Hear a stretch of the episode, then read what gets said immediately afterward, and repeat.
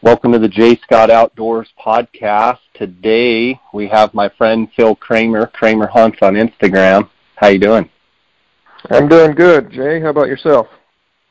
Good. I'm uh I actually, believe it or not, just hit some golf balls today and was running late and thought, dang it, I'm gonna miss miss being on time with Phil and um but it's good to have you on. I'm curious to chat with you. I haven't spoke with you in a while.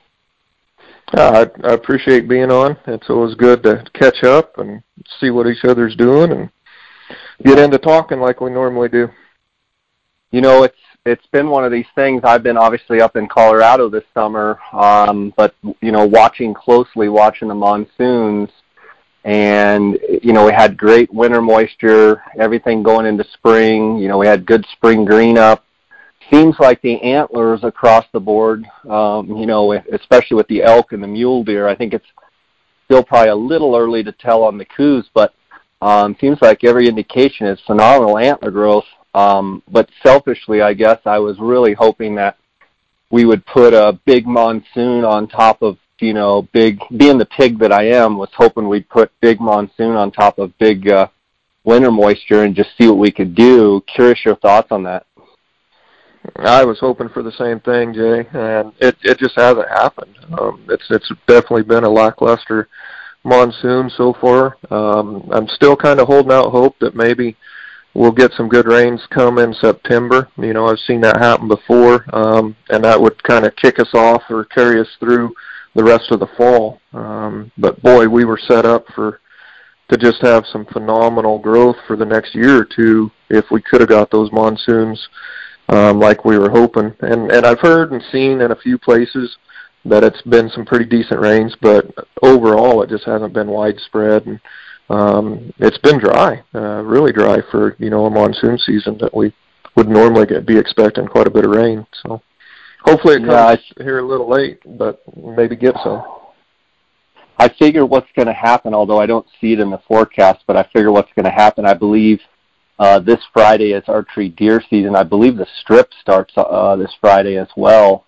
Um, and what usually happens is everybody's running their cameras and all excited, and then all of a sudden it dumps three inches of rain. Um, but really, the forecast I don't see anything in the in the ten day future. Do you? I don't. Um, there's down south in southern Arizona. They're starting to call for a little bit of chance of rain late next week um, just about for the opener. But as far as up north, um, there's really in the extended forecast not much of a chance of rain. There's a couple days with some 10 and 15 percent chance, but unless something starts building, I don't see that happening. So I think the deer hunters might be good on water. Um, what I what I probably think will happen is it'll come in and, and really rain a lot and kind of disperse the elk for the rut. But uh, it's always fun to guess and and see what's going to happen. But you know that's one thing we just can't control. We can't control that weather, and we just got to do the best we can for it. But I I kind of think the guys up up north on the strip are going to be good. I don't think they're going to get that rain that they normally do right at the opener. They'll probably slay some giants if it stays dry. Some big big deer, I'll bet, are going to get killed. There's already been just a handful of phenomenal bucks, the raffle tag bucks and governor's tag bucks. It's uh, really cool to see what Arizona can do um, when we get that good winter moisture. And um, some of these bucks coming off the strip are just just phenomenal. Um, we're going to talk today a lot about archery deer hunting, and I know you run a lot of cameras and such. Uh, before we do that, what are your elk plans? Um, I believe you don't have a tag, but a friend of yours does. Where where are you going to be, or what's your plan for elk season? Um, for elk, you're right. I, I don't have a tag this year, and and uh, in my selfish way, I'm really disappointed that I don't because you know, like you were saying, there've already been a handful of bucks and bulls that are right. showing just what a phenomenal antler growth year it is. But um, elk elk plans I have pretty open right now. I've got a couple buddies that have early tags, um, one up in 23 and then uh, a couple in 10. Um, I've got a couple friends with rifle antelope tags that I've committed to help with in 10, so I'm, I'll probably stay there. Um, for the archery elk and see what happens and then I've got a, a real close friend with early rifle tag um, in 23 that I, I might sneak over and try and help him out with. But um, that's about it for elk. Uh, kind of slow on on my plans this year, and I picked a bad year to be slow. so. Yeah, for sure. So is that? I know you focus pretty heavy on deer in Arizona as well, without having much going on specifically related to yourself for elk. Has that allowed you to do any more um, reconnaissance, so to speak, for your deer, um, or pretty much the same that you always do? It's allowed me to spend more time. Um, you know, I'm not running up north near as much. Uh, you know, normally when I've got a, a friend or myself with a tag, I'm up there every other weekend, and and this year without having a tag or any firm commitments, um, I've, I've spent a lot more time focusing on deer. And what it's really allowed me to do more than anything is get back into some country that I haven't been to in uh, a number of years, um, kind of expand out from my normal go-to spots and, and add some more uh, cameras in places that I've always thought about saying, man, that'd really be nice to see what's used in that country. And that's allowed me to do that this year, which has been really fun. Um, I've had some really good trips already, you know, getting out and scouting and the countryside's so green and everything coming through such a good winter moisture year and then we had some really good spring rains all the way into May that uh you know the wildlife's just loving it. So it's been really enjoyable um having that extra time to kind of focus in on on a lot of areas I've just put off um because I didn't have enough time to get into them so it's been a lot of fun. When you talk about some of those areas you know, let's call them fringe areas or areas that, you know, you've been wanting to get into, but just from a time perspective haven't been able to. Walk us through a little bit of your strategy of, you know, looking at some of that country and trying to figure how you're going to attack it. I'm just curious, you know, from a camera perspective and from, you know, a glassing perspective, you know, are you are you trying to pick spots that you can look into, or are you mainly just trying to find a deer and then figure out how to hunt them after that? So talk a little bit of your strategy with those new areas? You bet. Um, you know, first off, a lot of these areas are areas that I've seen on other hunts or passing through, and I, I kind of make mental notes of them. And then I spend a lot of time on Google Earth and onX Maps, going through and really looking at the terrain and trying to find access points. Um, given that I do a lot of my scouting in the summer, I try and find areas that I can get the side by side or truck as close to as possible and then access by foot.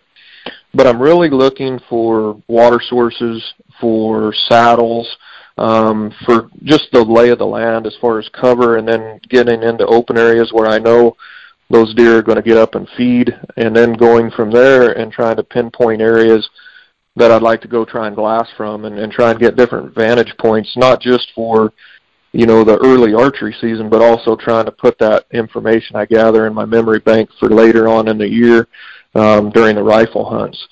And then once I've kind of got those areas in mind, then I really start focusing on areas I want to go look at, put boots on the ground, and try and find travel routes from water to bedding, from you know bedding to feeding and stuff like that. And then I'll just go put boots on the ground hike them out, look for sign, try and find the areas that I think would be a natural pinch point or a natural travel way. And then a lot of times I'll go ahead and establish a salt lick um, in that area, or I'll just put a camera up, uh, especially if it's on an area headed to water. And uh, after that, I just kind of let the cameras do my leg work, and a lot of my trips from the early summer on into the early fall are spent just tending the cameras at that point. And once I've got a fairly decent in, uh, inventory, then I'll go in and actually put glass on them and try and look them up and get a pattern on something that I want to hunt. When you talk about establishing and starting salts, what is your strategy as far as, you know, obviously some of these areas are way in there. You know, how much salt do you carry in? What do you like? And like, how do you initially establish, you know, a spot um, you know, once you kind of figure it out. I mean, you're not carrying a 50 well, pound sack of salt, are you? I am. oh um, gosh, it, it, it's really good training. Jeez, but uh, I guess so. but you know, I actually I am. But a lot of times, what I'll do is I'll leave the salt um, in that side by side or truck until I've actually put boots on the ground and, and put on my GPS or the onX map of where I want that lick, and then I'll go back in with the salt. And uh, I really prefer to use uh, crystallized salt. Um, a lot of times I just use 100% pure sodium for pool salt. I'll also use uh, water softener salt at times as well, and either one work equally good. But the reason why I use the crystals versus a block or versus pellets is it leaches into the ground so much faster. And typically, if you can get it out, get it established before the monsoons come, then when the monsoons hit, then it just leaches that much faster, and it's it allows the deer to actually come in and utilize that mineral lick um, a lot quicker than if you were just to throw a block of salt out or a mineral block. And once I've established that area, then I'll go ahead and throw a you know a 40, 50 pound bag of salt on my back. Typically, I'll carry in one to two gallons of water, and I carry a, a little tool called a fin hoe. Um, basically, it's just something to disturb the surface of the ground and break it up, almost like you would tilling a garden. And then I'll dump that salt right onto it, pour the water on, and then I'll mix it right in with the dirt. And normally, if you have that in an area where they're traveling to or from water or a bedding or feeding area, I've had deer find it within a day or two days and actually start to utilize it. Um, the longer it sets, the longer it leaches, the better it gets. But normally, when I first do a lick, for the first time, I'll actually take two different trips in carrying salt, and I'll normally put 40 to 80 pounds um, of salt in it that first year that I establish a lick. And after that, then it's normally about 20 to 30 pounds a year, depending on this type of soil that it's in. Um, and that keeps it going, and the deer will use it year after year.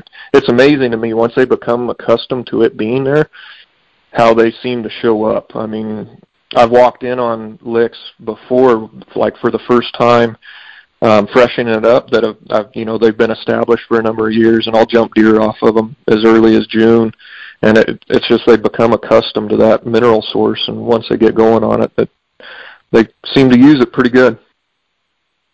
So rather than just go and dump the salt, not pour water, and not till the ground, will that work as well, or just not as fast and not as efficient if you just go and literally dump the sack on the ground and then just leave it? It'll work. Um, but I, I'm trying to get the big, biggest bang for my buck, and if I've put in the work to find an area where I want to put a lick and have decided to go ahead and do it and put the cameras out, I want to try and get the results as fast as I can. I want to see what's in that area and see what the potential is, and then try and decide if it's something I want to keep doing year after year, if I want to abandon and look for another spot. Um, I, you know, you can put it right on the ground without tilling it, without pouring water on it. But a lot of times what will happen is that salt just sits there. And you're really not getting any benefit from it. The majority of the time, the deer will come in and, and use the lick, but they're not actually putting their mouth right on the salt. They're not licking the salt per se. They're actually chewing and tilling up the, the soil that where the salt's leached into it. So that's the reason why I do that is try and get that established and going as quickly as possible. So that way I get pictures. You know, I mean that's what it's all about. It's trying to figure out what the potential is in the area. Yeah, and you talk about uh, lots of cases where deer find it within days. The reason you know that is because you slap a camera up and you're like, oh, a day and a half later, there's deer already on it. Yep, yep, hundred percent. Do you, do you feel like, you know, if if you had to take the number of salts that you've started and that you have going all over the state um, for deer, you know, is there one particular characteristic as far as most all of them are in a saddle or most all of them are on a north facing slope or most, you know, is there one particular thing that you would say is a pretty common theme? There, there's there's not really. Um, I would say the only common theme that I've found on my most used or most successful mineral sites or salt licks are they ha- have to be in an area that the deer feel comfortable in. I've tried to do them, you know, in a wide open saddle, and I've had deer use them, but they don't spend any time. They might come in and spend less than a minute, and they're on their way again. Whereas if it's an area that's got some cover around it, and the deer feel comfortable and it's natural for them to be there and spend some time there, then I've had deer stay in there for 30, 40 minutes, and I've had them come back, you know, nine, ten times in one 24-hour period to that one spot. So I think that's the biggest thing is one, the deer have to be in the area, and two, they have to it has to be in an area that the deer feel comfortable in. Um, back when I first started running cameras, I mean, making my own home brews and everything, and starting salt licks, I was just putting in an area where I saw deer or where I wanted the deer to be. And then I, I kind of started figuring out you actually have to put it in areas that they feel comfortable spending the time. And I have licks to this day that when I was first getting going that I'm still using that I really couldn't even hunt over. I mean, you know, I look around, and I'm like, man, if a guy wanted to hunt here, you couldn't even hunt here. You'd have to get back away and hope and catch them to and from. So now I really pay attention that if I'm going to spend the time to put the lick and put the cameras up, it's got to be in an area that if it preys off that I might want to hunt and that I can hunt and that there's an area to set up a blind or a tree stand or get back and glass into. So as I've kind of progressed with this, I've learned a lot of different things to look at, and, and those are some of the key ones that I've found. Um, there, there's two different spots as far as topography goes that I've had more luck than any other, and one's a saddle, but the saddle has to have enough cover in it that they feel comfortable enough to spend some time, and then the other's in uh, draw bottoms in the bottom of you know draws or canyons, and almost all of those are in areas that have decent oaks or uh, big enough mesquites where kind of gives some cover to the deer. And they've all been in travel ways going to or from water on those bottoms of the draws. And uh, I found that those two areas, as far as you know, the landscape work, uh, have been really good, and I've had a lot of success with them. Do you put them in any relation to water? Meaning, when you're trying to pick your areas, are you trying to put them as close to water source as well? Are you trying to put them as far as you can from water source? How you know how does water play into you picking a, a, a site for putting your salt licks? Water is a pretty big factor, um, mainly because the times that the licks are the most active, at least for the bucks, are when they're growing their antlers, when they're still in velvet. From the time they drop their antlers until the time right before they shed their velvet is when the bucks are usually hitting salt the most and they're the most frequent.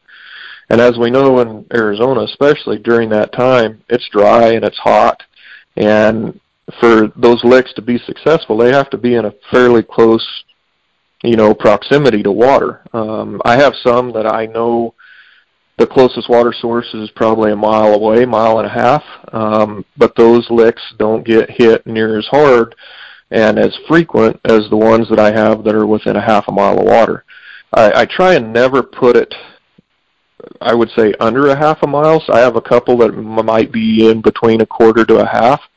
But I found if you put it too close to water, the deer, the deer just they don't seem comfortable when they're at the lick. They're always on edge. They're always on guard, and they just don't spend the time there that I want them to spend to get all the different angles and feel like they're really comfortable using that lick and then the other thing is, the closer you are to water, the more chance that you're going to have livestock come in. And there's nothing worse than you know taking the time to set up a lick and coming in and having 3,000 pictures of cattle to go through on your lick. So um, those are kind of my rules of thumb as far as the water is concerned.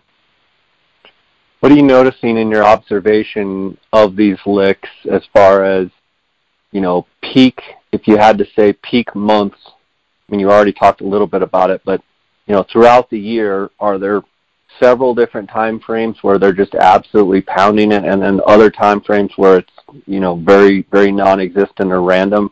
In other words, my question is trying to establish if there's periods of time when it's not any good, and then periods of time when it's really really good for for getting so, pictures.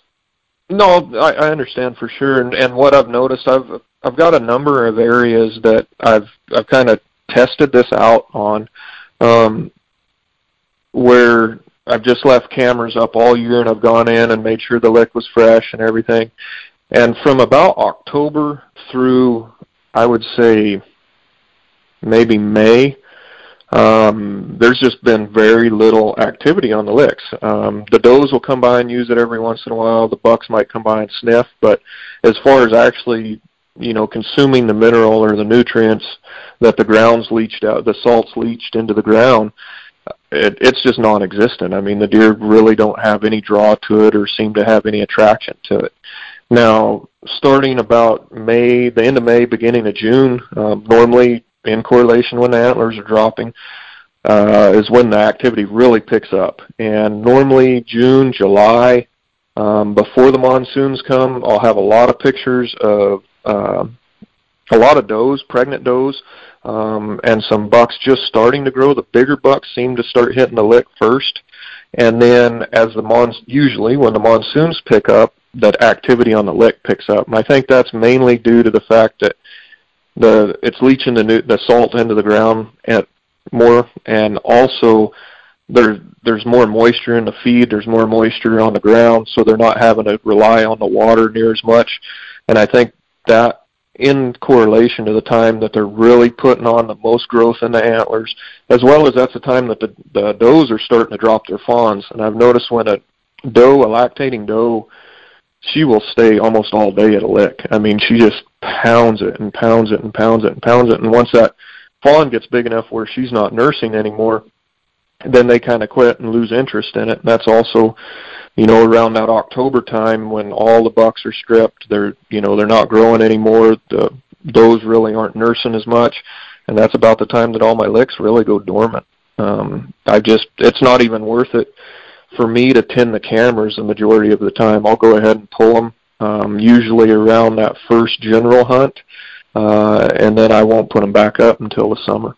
So. I know you found some really big deer um, on your salts, and I know some of those deer have been shot by by friends of yours, by you, and by people you don't even know.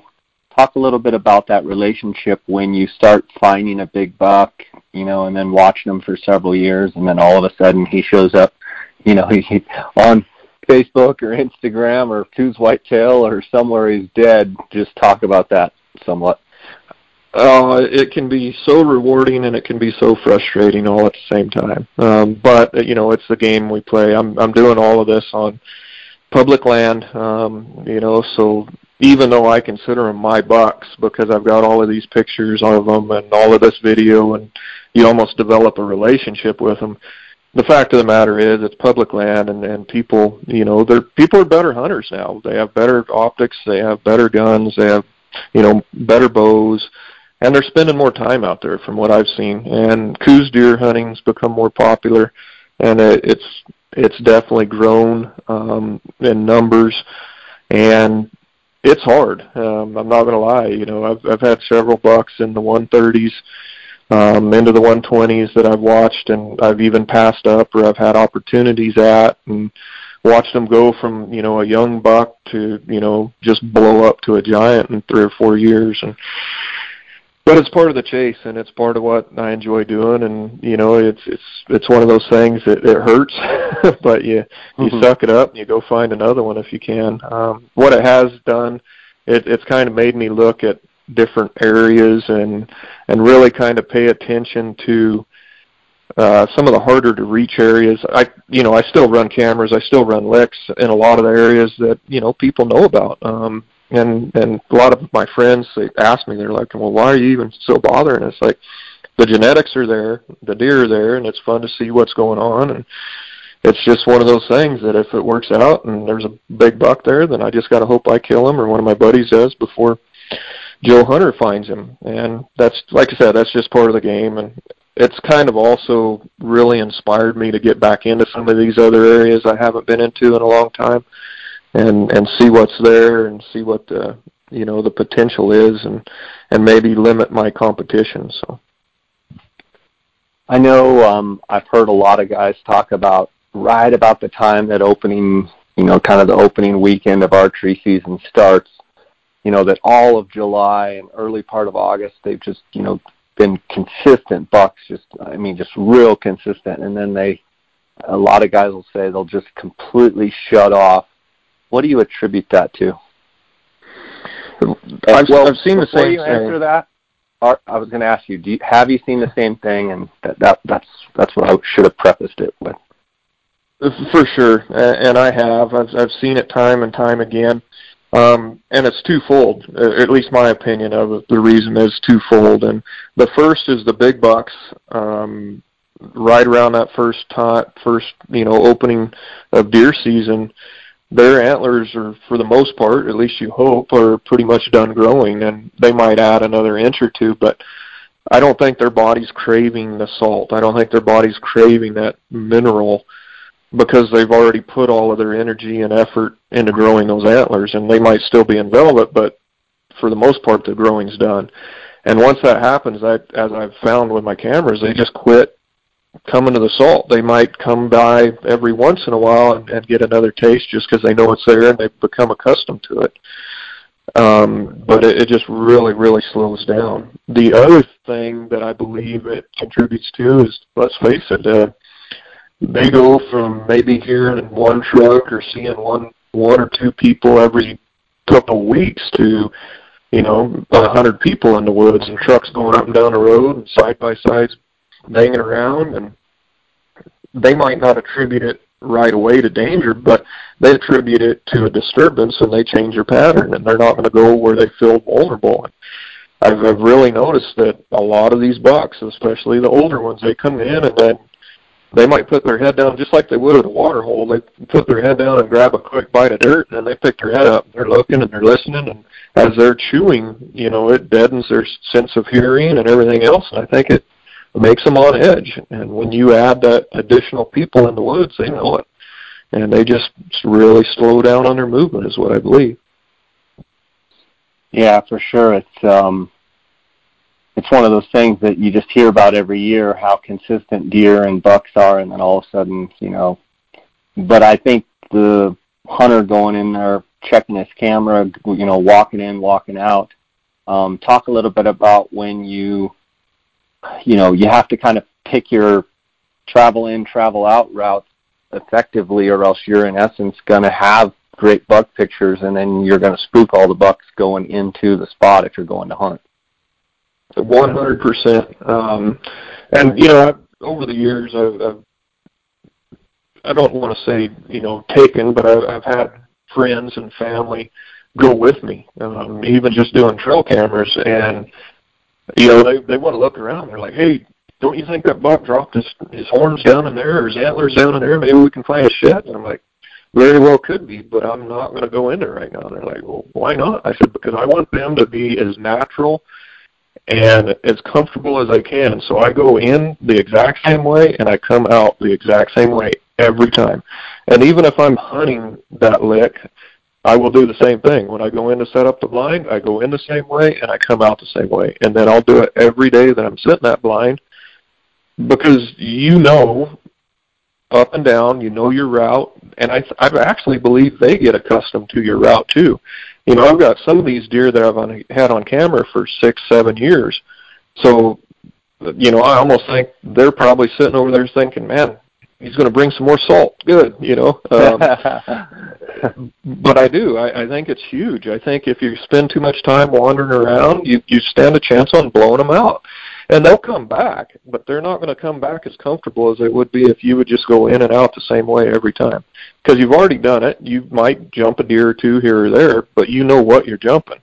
And once you establish that travel route, then they kind of establish theirs too. And I think they really stay away if you uh, go in there and booger them up. And, and that's one thing, you know, that I've really, really got myself disciplined to and got anyone that goes with me disciplined to as well.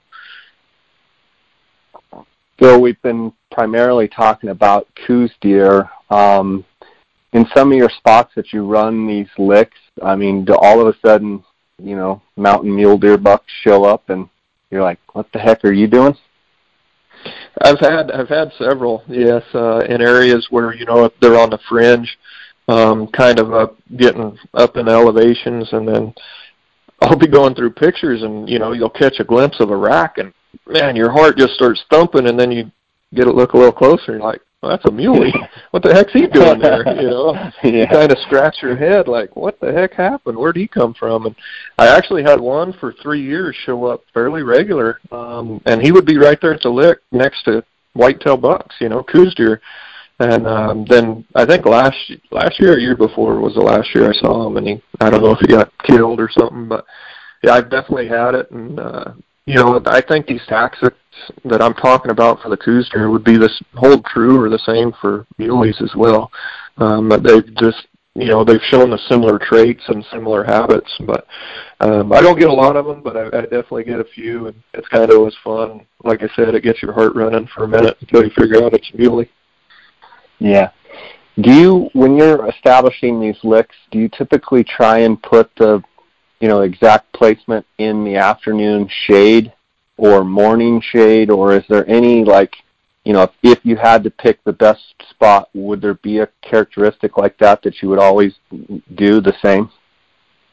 There, there's two things I do now. Um, you know, kind of after after I've st- been doing this for a while. Like I said, when I first started doing it, I was doing it just for a camera, you know, opportunity of getting pictures of deer. And later on, I, I've kind of, you know, turned it into an inventory as well as a spot to hunt on these early seasons. And there's two things that I always do now before I'll ever even think about putting a lick on the ground. Is one is camera placement. I look for that because there's nothing worse than getting a great lick established and then having your camera basically useless for three or four hours out of the day when the sun's coming up or going down. And then the other thing I'm looking for now is a place to put a blind or a tree stand if that lick does produce the results that I'm after. Um, I have I I can think of three right off the top of my head that year after year have been some of the best producing licks as far as quality of deer that are absolutely horrible to hunt. I mean, there's just not a shade tree around to cover your blind, and it. I mean, they're just miserable. Um, so I've kind of learned that, you know, by trial and error and actually paying attention to what I'm doing. As far as the deer activity to the lick, I I have seen no correlation to you know if it's in shade in the in the afternoon or morning or which way you know the trees are or anything. It's I pay attention more to what it's going to give me a good camera picture, and then what would be an opportunity to hunt it if it produces the deer I want. As far as time frame, uh, especially when they're growing their antlers, let's say you know July, um, is there a time, you know, a specific time that you would say overall that you get the most pictures at licks? I do, I do, and typically it's from about the first of August through the twentieth of August. Um, there's usually not a day that goes by that there's not deer just camped out on it. Um, it it's funny. I've gone back over you know years of look trying to establish a pattern of a particular buck, and a lot of times year after year they'll come in on the same days. Um, I've got one buck that you know July 7th is his day.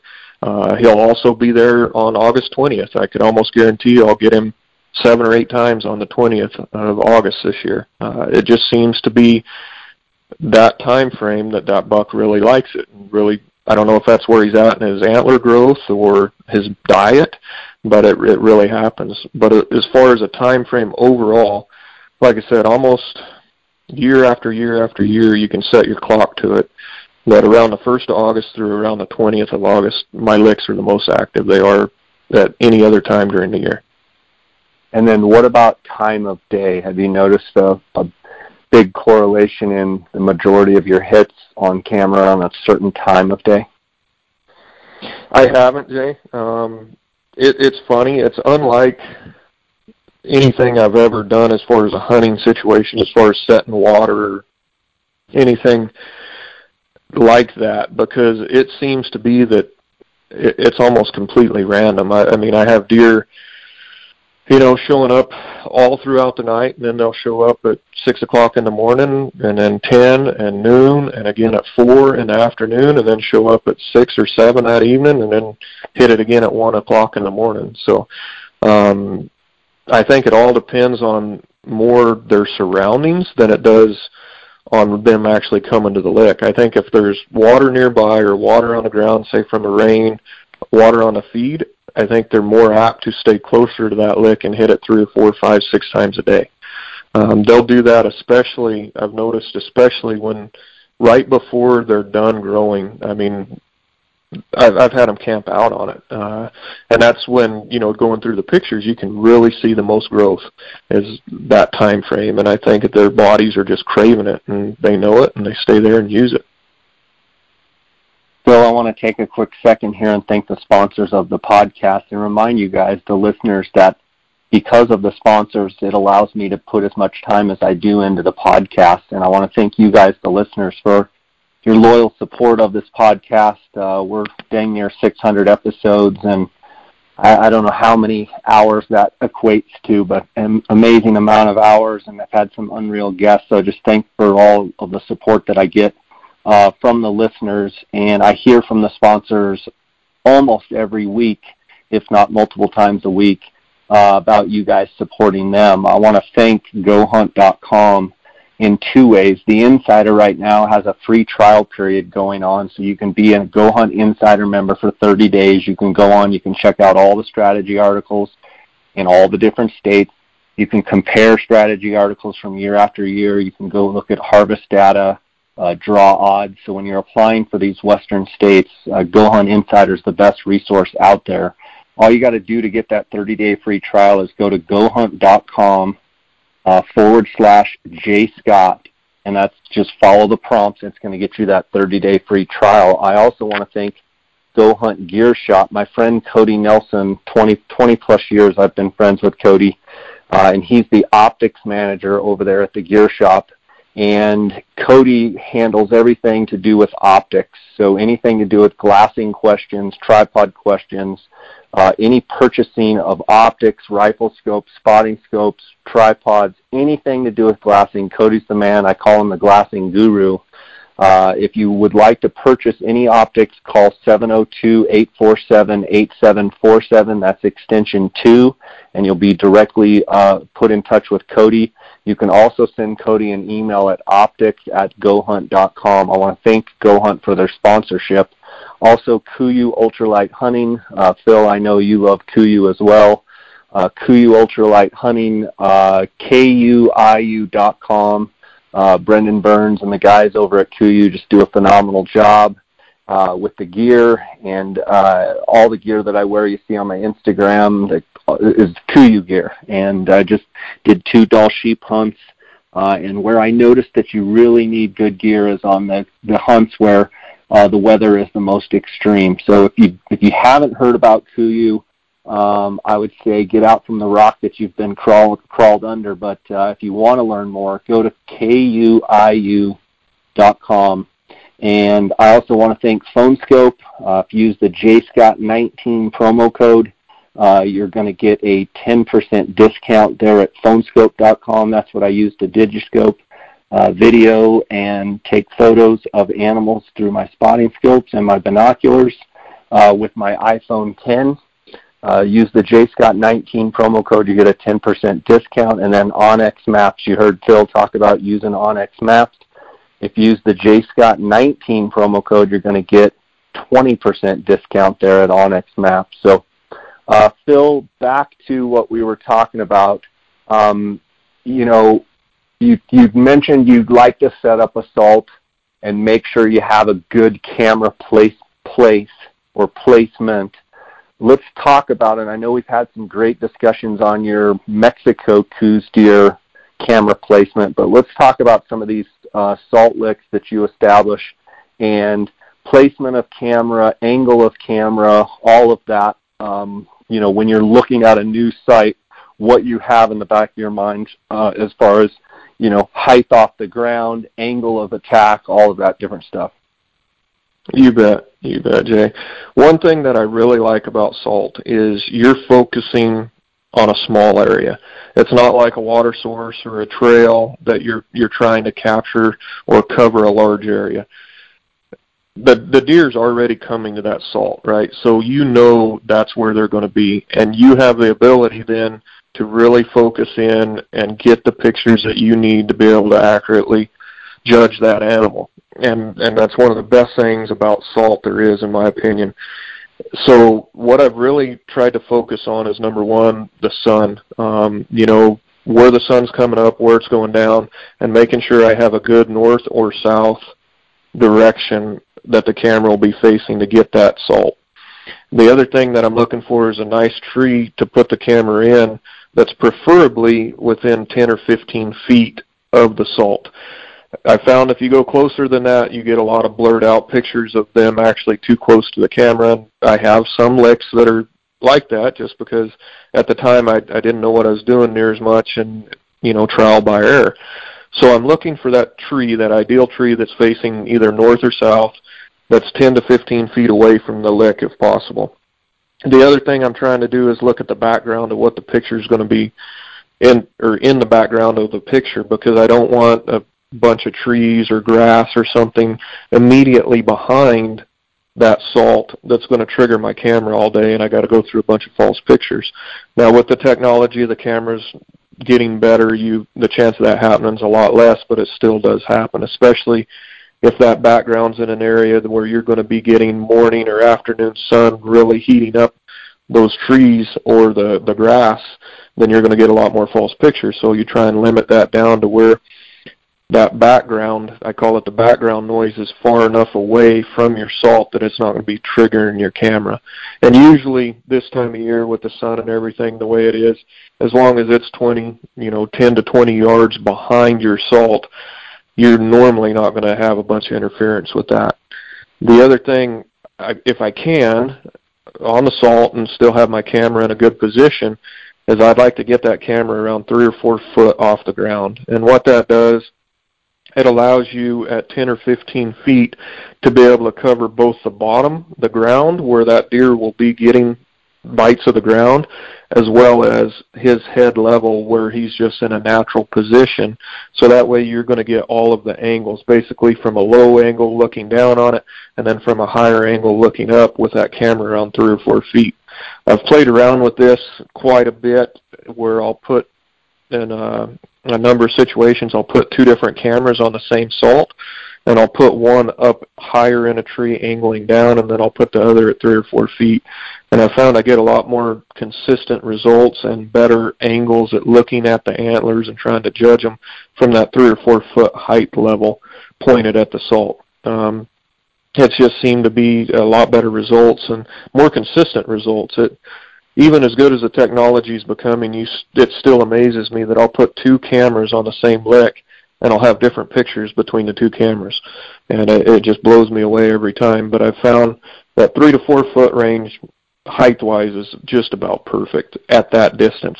If you have to spread it out, if in other words, if there's not a tree that close to your target area, I've found the higher you get up with the angle going down, the better results you'll get.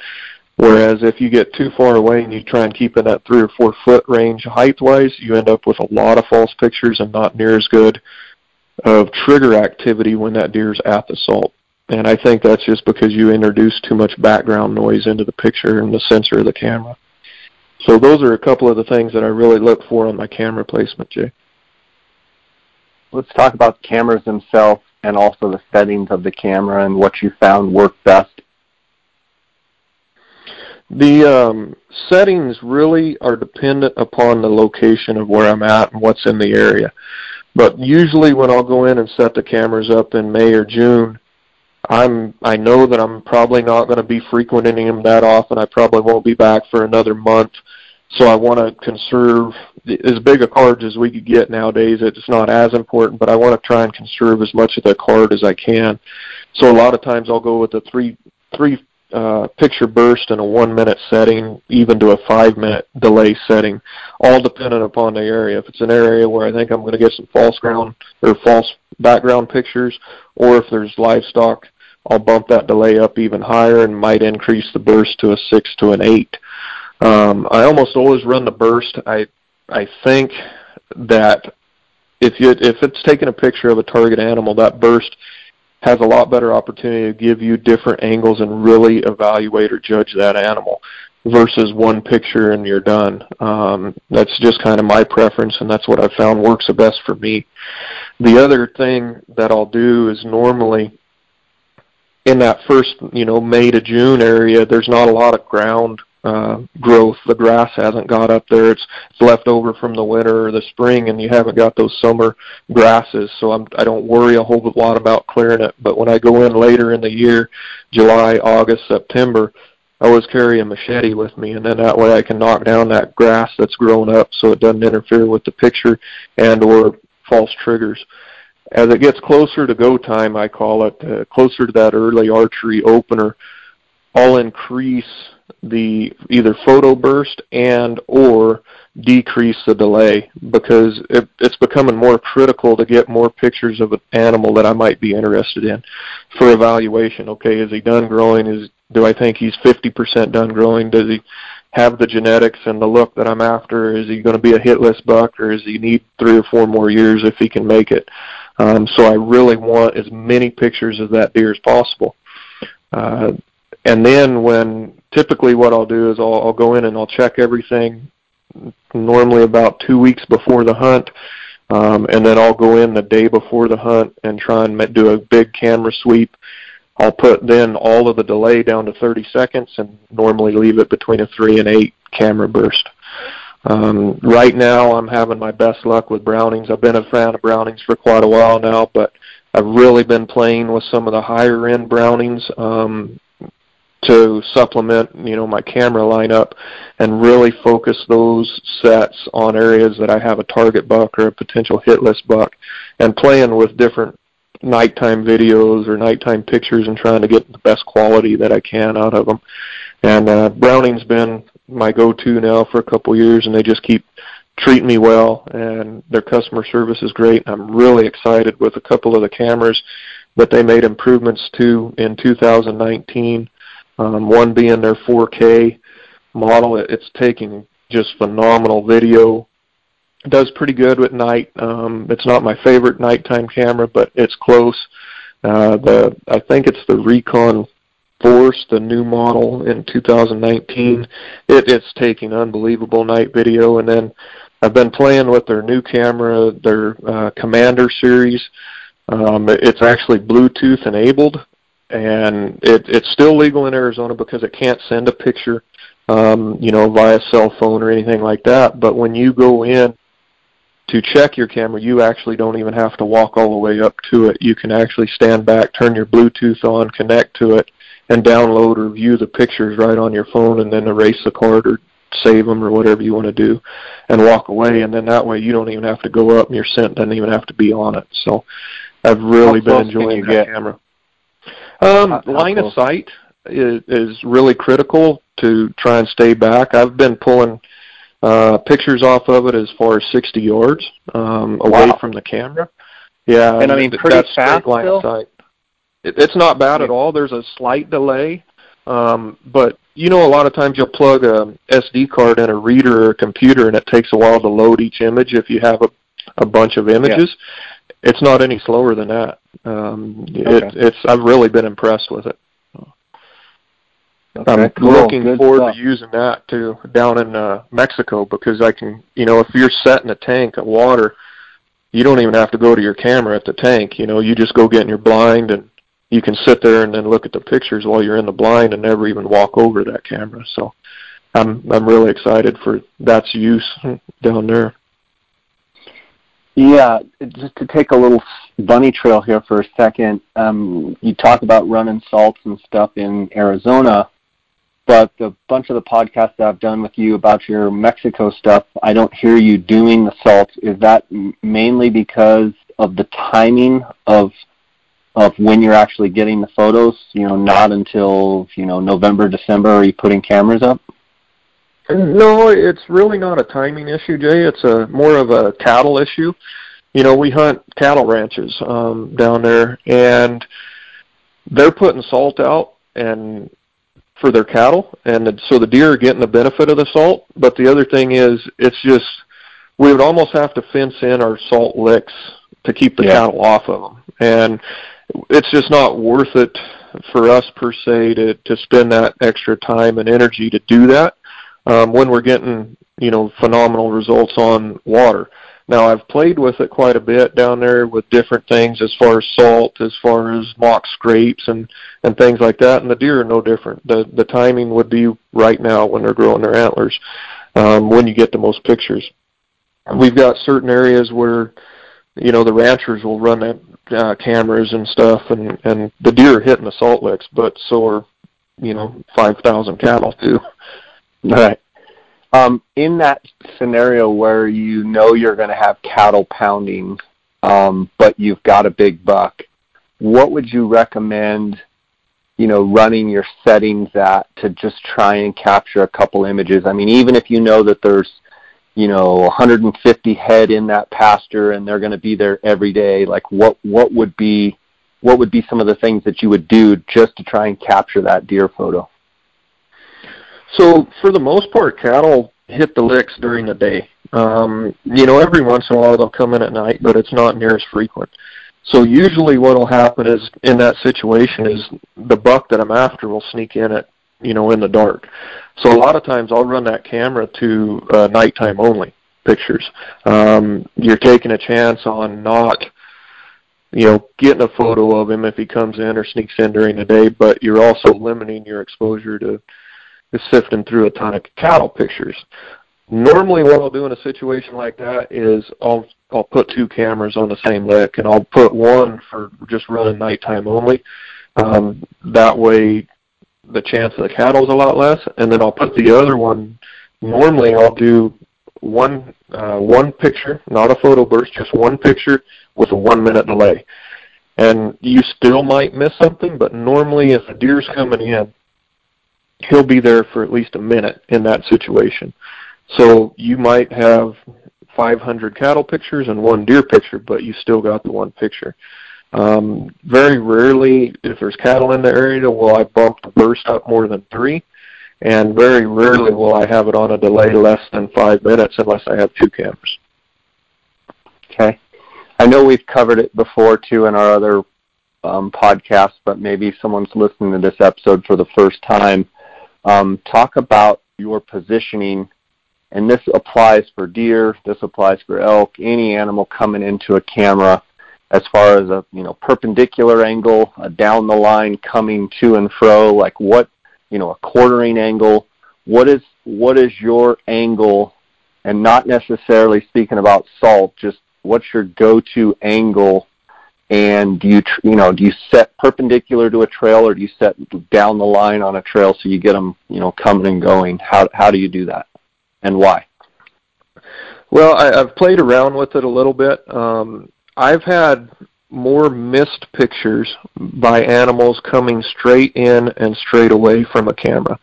Um, time and time and time again i've actually watched animals come in and leave going pretty much straight i mean perfect line with the camera. And I'm thinking I've got great picture of this animal, and I go up there and the camera didn't take one picture. Now, as the technology is getting better, I think the sensors are getting better, where that's becoming less and less frequent. However, if I have the option, and normally this is on water or a trail, I try and set that camera where it's picking up a little bit down trail, but more perpendicular than parallel or straight away. And the reason being is exactly what I just said. I have missed more animals when they come in and leave straight on from the camera. Um, if you can catch, the problem with the trail is a lot of times if you put it perpendicular, by the time you get that first picture, the next picture is his butt walking away. Um, you right. know, it, it doesn't have enough area. And in a situation like that, you want to back the camera away from the trail further so it gives you more of a 180 type of view for your sensor and start triggering that camera as he comes into view and then leaves the view. But if possible, I always try and get that side on view. And, you know, maybe even if you set it at a 45, that way you have more chance of getting him as he's walking, but it's not the head on and walk away from him. Um, that That's just, I've missed more animals that way than I care to even think about. But would you also agree that the perfect perpendicular where they're like on a trail and just going to walk right by a lot of times you just it triggers, but by the time they walk by, you basically don't even get their antlers. You have to have it at some sort of an angle, right? Correct. And if you don't, that's what I was saying. You have to back the camera further away from the trail.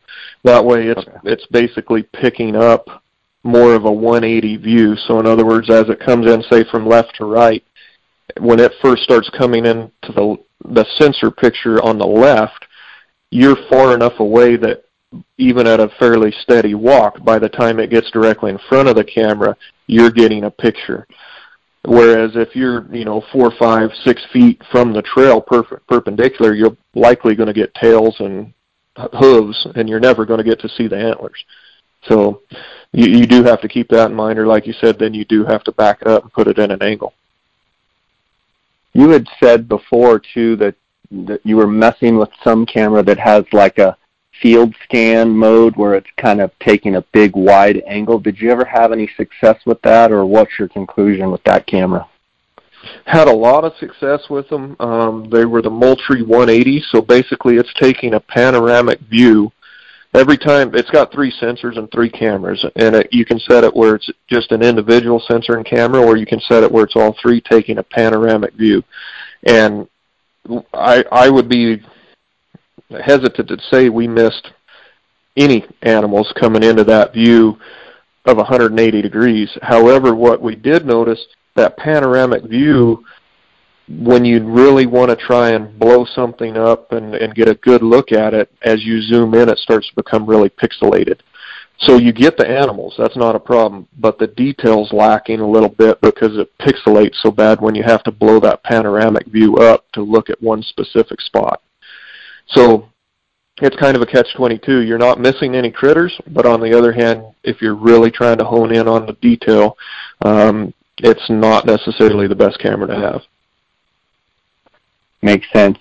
Uh, this upcoming archery season, are you you yourself actually going to be you know taking the bow into the field and, and and you know trying to kill a buck with your bow, or what is your strategy this year? I am, Jay. Um, I've actually got three blinds set up right now. Uh, I put them up, I think, the 3rd of August, 4th of August, somewhere in there.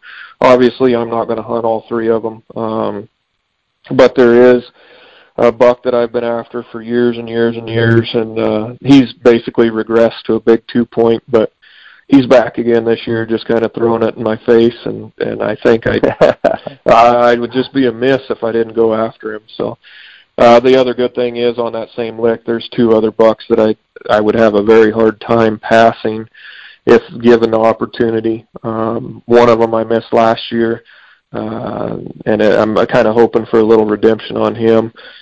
However, I do have a late rifle tag in my pocket, um, so it, it might make things a little bit harder for me um, to decide to go ahead and pick up the bow and draw on one.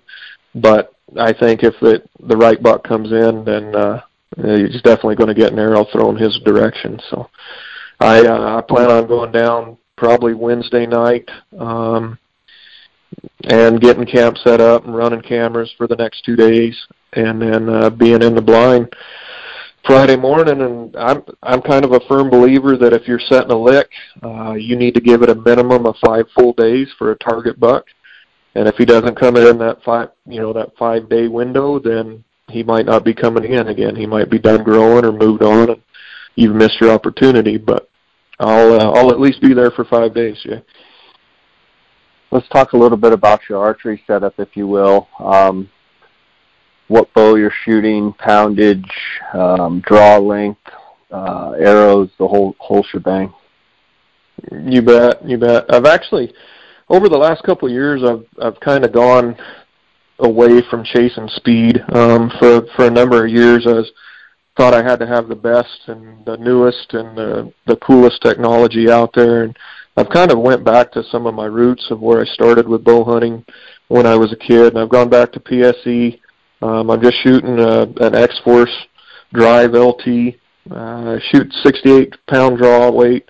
Um, I'm 30 inch draw draw length. Um, I'm shooting right now. I'm shooting Easton Bloodline arrows.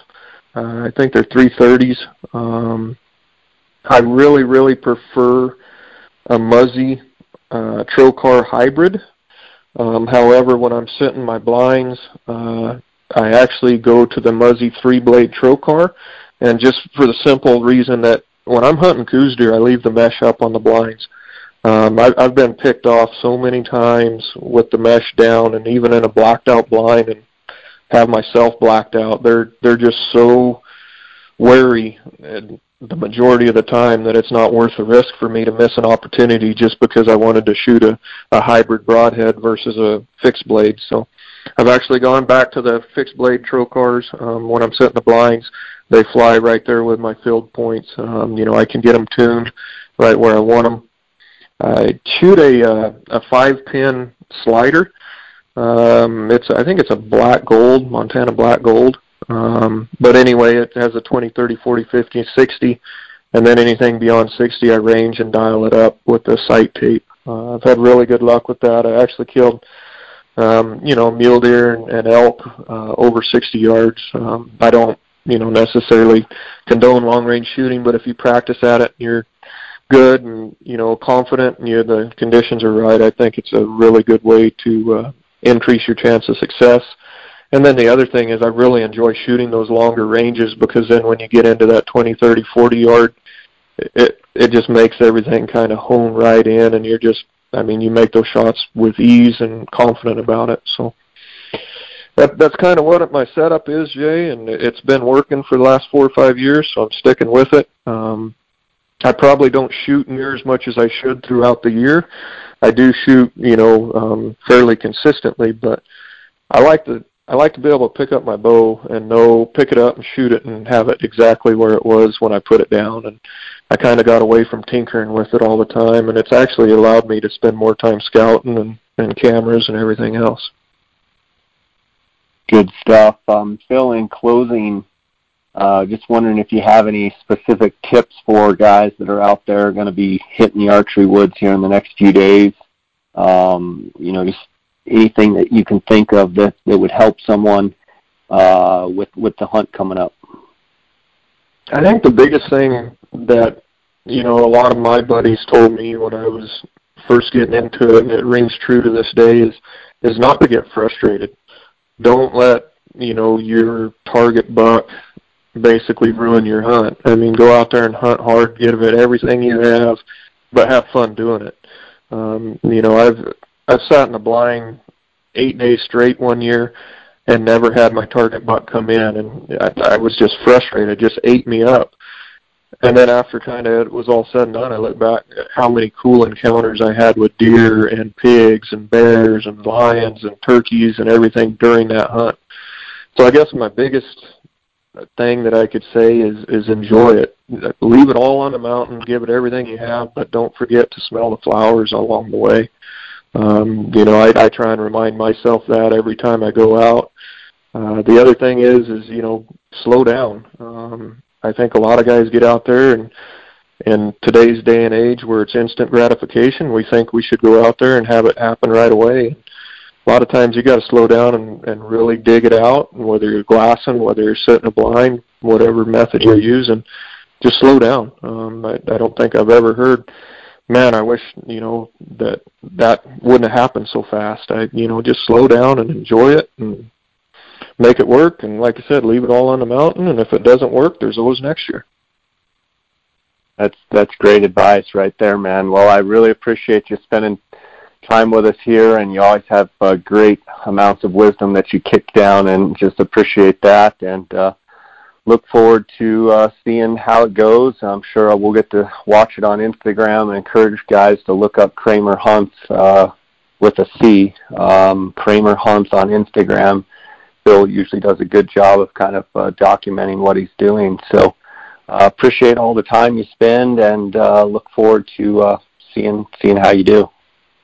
Well, I appreciate it, Jay. I, I really do. It's always always fun, and uh, hopefully, you know, put put something out there that might help somebody because I know over the years I've really picked up a lot of information and knowledge that's helped me off of your podcast with your guests and I just uh, I'm I'm thankful that I have the opportunity to maybe give a little bit of that back.